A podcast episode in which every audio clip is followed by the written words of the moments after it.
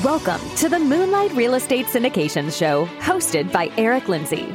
Here at Moonlight, we will show you how to operate and invest in real estate syndications successfully while having W 2 income or another business that you operate on a full time basis. We will learn from experts all things pertaining to real estate syndications. Here at the Moonlight Real Estate Syndication Show, we choose to focus on financial security, not job security.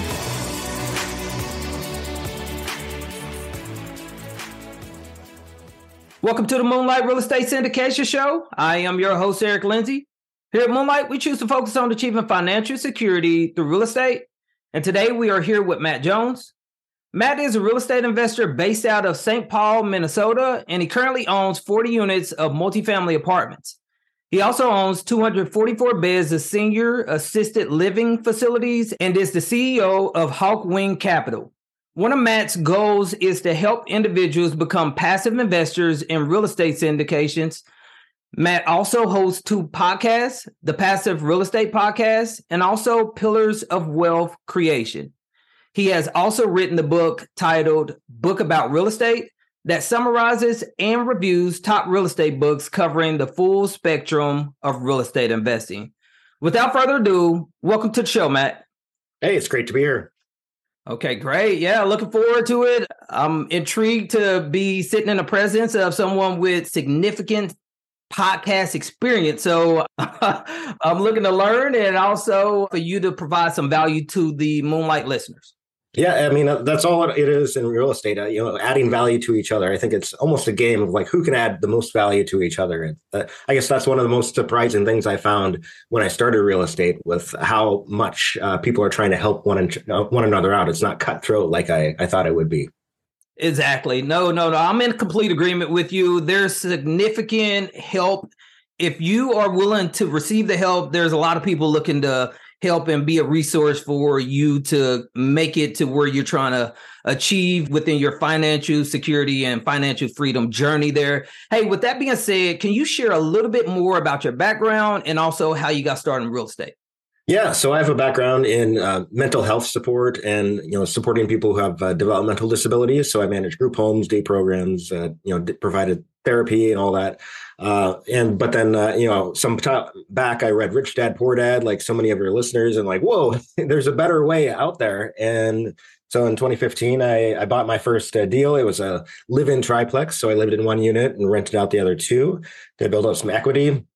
Slowly over time I saved up some money and got another triplex and I was just like man this is going so flipping slowly of you know i'm limited with my own ability to save up money from my w2 to buy the next uh, small multifamily and and uh, you know being able to trade up over time just seems like this is going to take forever. And then I learned about uh, syndication, and that just blew my mind because you know all my problems are solved. Like now I can just scale up right away into a bigger deal, and I'm not limited by my own uh, uh, you know ability to save up my W two income to to invest. And that's the typical path stumbling into real estate and then figuring out how to get better, how to scale more. And it sounds like you took that same path there for the most part. So that's interesting. You worked for group homes, assisting individuals with mental health, and you invested in real estate at the same time. How did that look? So here at Moonlight, we're individuals that's looking to try to get into real estate. Either we're going to be on the active side or the passive side. And so we're all about trying to manage our time and create some different strategies on how to get things done. You were able to buy some real estate while working full time. What did that look like in the beginning? Well, it uh, you know, at the time I was managing group homes, so I, I, viewed this triplex as an easy version of a group home. You know, the it still had regulations and and residents and stuff, uh, but uh, you know, a lot less involved essentially than what I was doing already. So that was easy enough to manage because I was there on site and and I was using my own skills and background uh, to my advantage uh, for what I was doing there. But then when I got the other triplex that was across town, you know, then now I'm getting calls and I have to go across town for stuff and and I, I, realized like man this is just taking too much of my time uh, you know away from my w2 away from my personal life and so uh, you know i was making more money or i was getting uh, more of the profits by just managing it all by myself but then I realized, you know, this is not working. I, am way better off just you know uh, having a property manager who knows what they're doing in place to cover the units, and that way, you know, they're they're providing better quality care than I could by you know going back and forth and everything.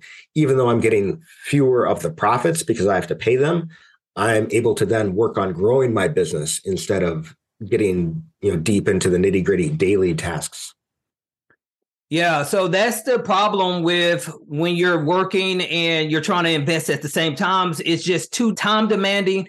And especially when you're trying to do everything on your own. If you're trying to manage everything, you run into that situation where you're just not enough to be able to be at the property and be able to perform your W 2 at a really high level. And so you hit a scaling issue there. And so it sounds like you made the pivot and which syndication does provide that scalability to get into more units and to go further faster that way. So hey with that being said can you share exactly what your business looks like as of today? I know initially you were had a full-time job and you were buying real estate on the side or you know while you were working your w2 what does your business look like as of today so I'm a passive investor in a few deals, but then I've also started doing some capital raising. So I did my first capital raise this past year on a 229 unit deal in uh, Kentucky, and that went uh, well enough. And uh, so I'm, I'm doing more of that. So essentially,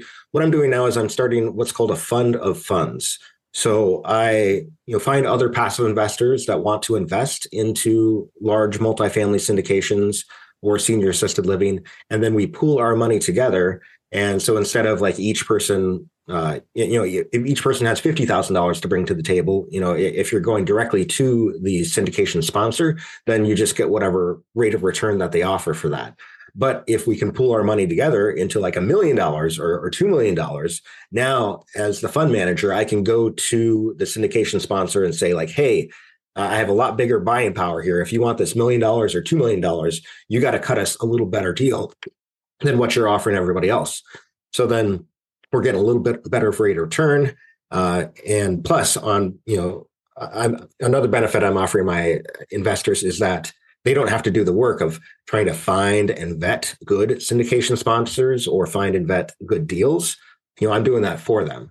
So people are doing you know better off by going through through me through the fund of funds than they would directly finding uh, syndication sponsors. Yeah, that's intriguing. So the fund and fund model, rather than going by the other model in which you raise individual monies from other individuals there, can you share what made you shift? What made you change from just taking raising money individually rather than creating a fund in which you would be able to raise a pool of resources and raise funds that way. What's the benefit of that? The scalability. Uh, you know, if you are part of the general partnership of a syndication and you're raising money, uh, you know, if you're unless you're a bro- what's called a broker deal, which I'm not, uh, you have to have other tasks in addition to the raising money. So you have to uh, you know, do asset management or, or, you know, something or construction management or, or something like that, you know. Uh, otherwise, it, it's an illegal syndication, and, and you definitely don't want to do that. I follow all the laws with syndication is my advice. And so, by doing the fund of funds, I don't have to have those extra tasks in addition to the raising capital and uh, uh, you know making sure the investors know what's going on. Uh, it, uh, it, it then means that I can go into multiple deals more easily and and uh, it solves that scalability issue of like okay now i have to you know asset manage uh, this property and then like and do some capital raising oh now like how many properties can i manage the asset of and oversee the property manager of you know before i'm at my own limit but uh, with fund of funds there really is no limit yeah, that's great insight. So, as if you're concentrating on one piece of the syndication mm-hmm. instead of being and wearing all the hats. You're concentrating on the capital raising piece and the other activities that you're involved in within the syndication, but mostly on the capital raising piece there. So that's really intriguing. You mentioned that it's uh, scalable and that you closed a 229 unit. Could you share with us exactly what did that transaction look like for you? How did you locate that? And maybe how did you vet the sponsor to get involved within that deal? Yeah, uh, so I didn't find the deal, but it was an on-market deal. So through broker relationships, essentially. So you you build relationships with real estate brokers who want to help you close deals, and then if you can show them that you're serious and uh, you're able to close deals. So if you you have a track record, then you can show that. If you don't have a track record, then partnering with other people who do have a solid track record, then you can say, "Hey, our team has you know this is our track record of other deals that we've closed or taken full cycle." And stuff. And uh, that way, the brokers take you seriously, and they'll send you deals before they send other people deals because you know they want to close the deal. So they're like, okay, who's going to be able to close the deal? Like, like let's get this going. Um, anyway, so so it's through that, and so how I found uh, that particular syndication sponsor is he, he's a guy that I, I, know locally here in Minnesota uh, that I met. I've I've uh, been in his mastermind uh, to learn syndication from the scratch, you know, ground up, and uh, so I, I, know what he's worth as an individual. So I, in order to do business with somebody, you have to know, like, and trust them. And so mm-hmm. I was mm-hmm. able to do all those with him uh, you know, before starting to raise the capital. Oh, also, I, I was a, a, limited partner in one of his other deals, uh, which has been going well.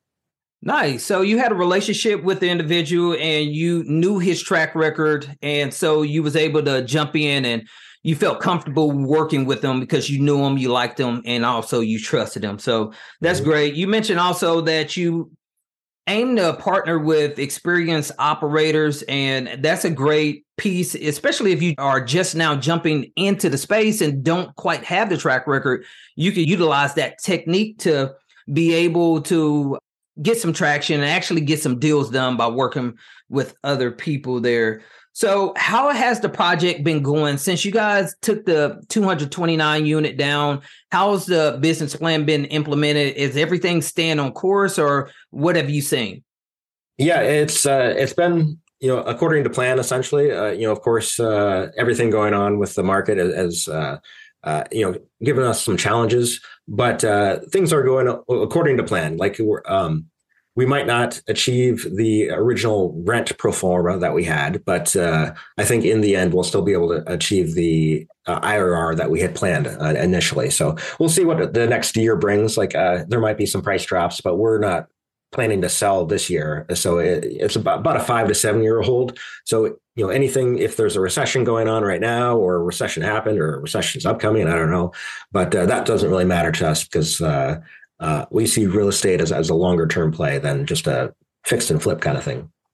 It sounds as if you guys underwrote the deal conservatively, and mm-hmm. that's how you all are able to fare so well. So definitely hats off to you for doing that because there's a lot of individuals that made mistakes of becoming too aggressive, and it can be challenging when you begin to lose the conservative approach with your analysis there.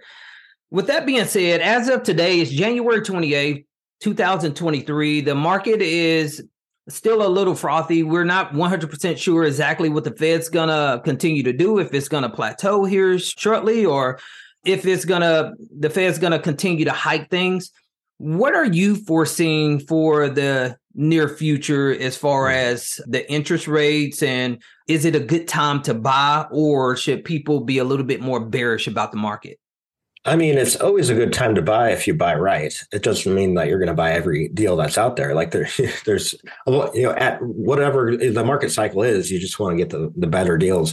So I, I certainly don't have a crystal ball to tell you exactly what is going to be in the future. But here's what I suspect. Uh, you know, the Feds really want to get the uh, inflation down to 2%. And so they're going to keep increasing the interest rate uh, incrementally in trying to get there. They might overshoot it. I don't know, uh, you know, exactly how that's going to play out, but I am optimistic about the future of real estate, it, both in the short term as well as the long term here in the United States. You know, the population is growing, the number of units available is not where it needs to be to meet the demand. So it's just it's a supply and demand thing, you know. so it's just you you find uh, deals that pencil out now, and then you stress test them, make sure like okay, if if uh, rents do drop uh, you know, am I still going to be able to cash flow through that and hold on to the property to last to the other side of whatever may happen? Then that's a good deal. Then get it. But if you're like, okay, uh, the rents have to keep on going up by 10% year over year in order for this deal to work at this price point, uh, that uh, that may not work for you. You know, you might lose your pants and all of your investors' money at the same time. And, and you're right. You know, there's a lot of syndication sponsors out there, and the quality of their work varies quite a bit. So you want to make sure you're with somebody who is going to do a good job. You know, uh, with uh, sponsors and deals, there's you know a good sponsor can make a bad deal uh, go well, and a, a bad sponsor can make even the best deal you know go down south. So uh, I think what matters more than the uh, the deal itself is the sponsor, like who's putting it on. You know, what's their worth? Are they gonna? What, what's their track record? You know, if uh, they have a long track record and, and a good performance, likely they're going to have similar, you know, returns on their investments in the future. If somebody's new and, and this is their first deal and they're being really bullish, uh, that's not money. That, that's not my money. I want to risk or my investors' money into that kind of thing. Yeah, great insight there, Matt. No one can predict the future, but conservative is always going to be the answer in whatever kind of market that you're in. And on another note, real estate has produced great income, great returns in any market throughout at least for the last 30 to 50 years or so. So, hey, we're going to turn the page here. We here at Moonlight, we have a portion of the show that we like to call our Moonlight Coaching Round. And during this period of time, we always like to have our guests do a little bit of coaching, just give some advice as to these eight questions that we always like to ask. So if you could hold your response to between one to two minutes per question. Okay. First question is What is something that you wish you would have known before you started investing in real estate? that it's a team sport. You know, I tried to do it all on my own, and uh, you know, you can try to do it all on your own, but you're going to do it all poorly if you do. and so I certainly am guilty of that mistake. So teaming up with other people, especially if they have experience in the kind of real estate investing you want to do, uh, that's really the way to do it. And then also to research the different kinds of real estate investing out there and to first decide which one is the right one for you and then focus all on that uh, particular asset class and that's kind of why I wrote uh, my book book about real estate because uh, it's a way for people to explore those different options to decide which one is right for them, and then and then go for it. So I guess that's the one big thing is that it's a team sport, and to decide uh, what uh, particular asset class is right for me. Because if I knew about syndication in the beginning, I would have done exactly that. Yeah, I think that's all of our stories there. okay, hey, second question is how did you manage to keep your life and business thriving when you were investing in real estate while working? What strategies were you using to kind of keep everything intact? Well, to be really thoughtful of my own time and and what uh, needed to be done. So as always prioritizing, and then you know coming to the realization that like I can't do it all on my own, and then hiring that property manager was the big first step, I guess, and then also realize like, okay, I need to start finding partners with whom to to work in this business. Uh, uh, you know, so that, that's the biggest thing. Like, don't do it all on your own. Keep uh, uh, you know bringing other people into your team to to make it work a lot better. Yeah, exactly. Hey, next question is how long did it take you to complete your first syndication deal as a GP or an LP, whatever came first? Okay, first one was as an LP. It was a smaller deal, a 15 unit over in Indiana, and uh, I guess it was a matter of like finding the right sponsor. So it took maybe a, a few months, I guess, of me exploring and, and trying to meet people uh, before I found a guy, and then like building a relationship with him, and then um, you making sure that the deal penciled out to what I was hoping for, and then from there I wired my money, and uh, it's gone well since. Nice, nice. That's great. Yeah, you always love when you have great results there. Hey, next question is How are you balancing life and your business now to keep things thriving? I know when you had a full time job, you realized that you needed some help and you hired some property management company. What does it look like today with being able to keep life and work balanced out? A lot easier because I'm working from home and then I also have a more flexible schedule. I mean, I have a lot to do every day, but I, I, don't feel like I have somebody breathing down my neck. It's just my my own ability to prioritize and see like, okay, this is what I absolutely have to do today, and I don't have to bow down to somebody else's whim on any given moment. So it's a lot better now. So, are you still working, or have you cut loose the W two at this point? I cut loose the W two. It's it's a great feeling when you can do that. Congrats. Thank you. nice. Okay. Hey, next question. If a person had a very limited amount of time because of W 2 income or another primary business, what could they do to start a successful business like yours? Well, you have to be able to add value in some sort. So, whether that's uh, time uh, or knowledge or resources like money or a network, uh, you have to figure out like what can you add to the table. So, if you don't have any time, um, you know, or but you have some money, well, that's easy. You just invest into a, a syndication passively, and and then you can make good returns that way. Uh, but if you don't have any money or, or knowledge, uh, but you have some time, you can uh, you know, work for somebody else, you know, doing some underwriting or drive for dollars or something uh, to be able to to find some deals. So you have to decide, like, okay, what do I have to bring to the table, uh, and, and then focus on that. Yeah, so that kind of answers my next question. If a person had very little cash and experience, would you recommend for them to do to become an active syndicator? And so basically, you were saying to work for someone else or jump in, add value somehow, some way. Exactly, and you have to figure out what you can do. So whether that's underwriting, maybe that's uh, you know being the boots on the ground. Like if you live in a good market, you find syndication or syndicators who are looking to invest in that market, and then you know go and look at the properties and take pictures on their behalf do the tours and things like that to give them a better understanding so they don't have to like fly out personally when they're just you know initially checking a, a property out as a potential great advice there last question. What is the best way to connect with limited partners? If you are an active syndicator maybe a newer syndicator what would you recommend to connect with passive investors? So there's a really good book called networking with the affluent and it's um, essentially how to add value to people uh, of means you know? So it, it, has a big long list essentially and each chapter is like a different focus of of ways that you can add value so you add value to them first versus like if you go to them and like you know, you know trying to sell them on stuff uh, that is sort of off-putting but if you can add value to others first then they're going to want to do business with you by investing with you yeah, adding value is the key. If you can make someone else's life a little bit easier, people are more open to working together with you because as business people, we're swamped all day long. We've got tons and tons of things to do. So if someone is interested in helping, that that does play a significant part. Hey, Matt, great job. Great answers to all those questions there. We're going to start winding down here. And we always like to ask our guests what is a great personal development book or business book that you would recommend?